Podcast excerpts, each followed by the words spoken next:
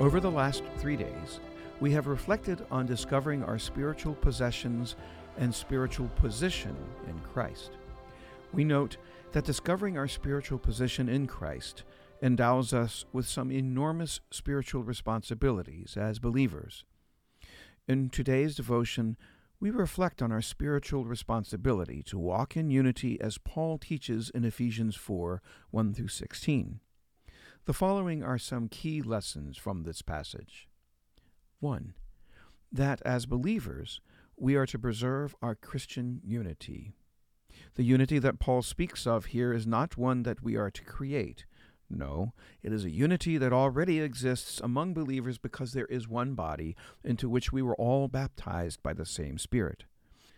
This unity is strengthened by the fact that we were sealed, possessed, and indwelt by the same Spirit.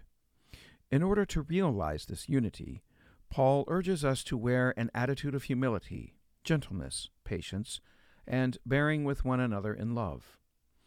This teaching reminds us that one of the greatest demonstrations of our maturity as children of God is the ability to love other people, even if we disagree with them, because love does not judge or condemn, but covers a multitude of sin.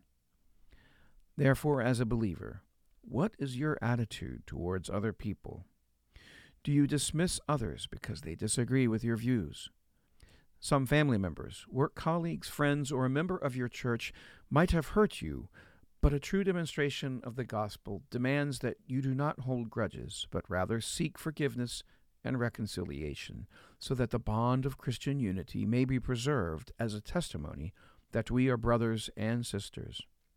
This bolsters our evangelistic ministry and doubtless contributes to church growth wherever we are. 2.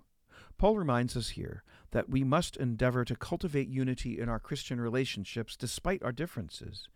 He delves into the teaching on spiritual gifts, demonstrating that believers are gifted differently by the same Spirit. The intention of these gifts is twofold. Firstly, is the equipping of saints for works of ministry for the edifying of the body of Christ. Then, secondly, so that we all come to the unity of the faith. What we see here is a deep cry for unity in our faith that is cognizant of the fact that we are different.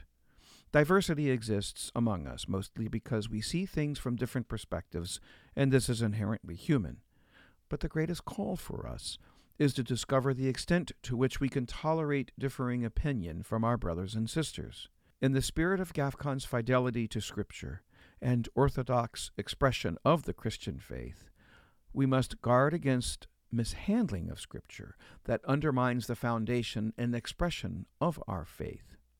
Whereas believers, we are challenged in this passage to seek to live in unity regardless of our diversity, we must call out and rebuke any heretical teaching that are bent on eroding our moral spiritual foundations as believers without necessarily having to fight each other. Prayer Lord, we ask that you help us to discover our responsibility of living in unity as believers. Help us not to allow political correctness to intimidate us into silence or compromise, but to be bold in declaring our faith as your witnesses. Amen. Lift Up Your Hearts devotionals is produced by GAFCON Global Anglicans. To support this and other GAFCON ministry, please visit gafcon.org.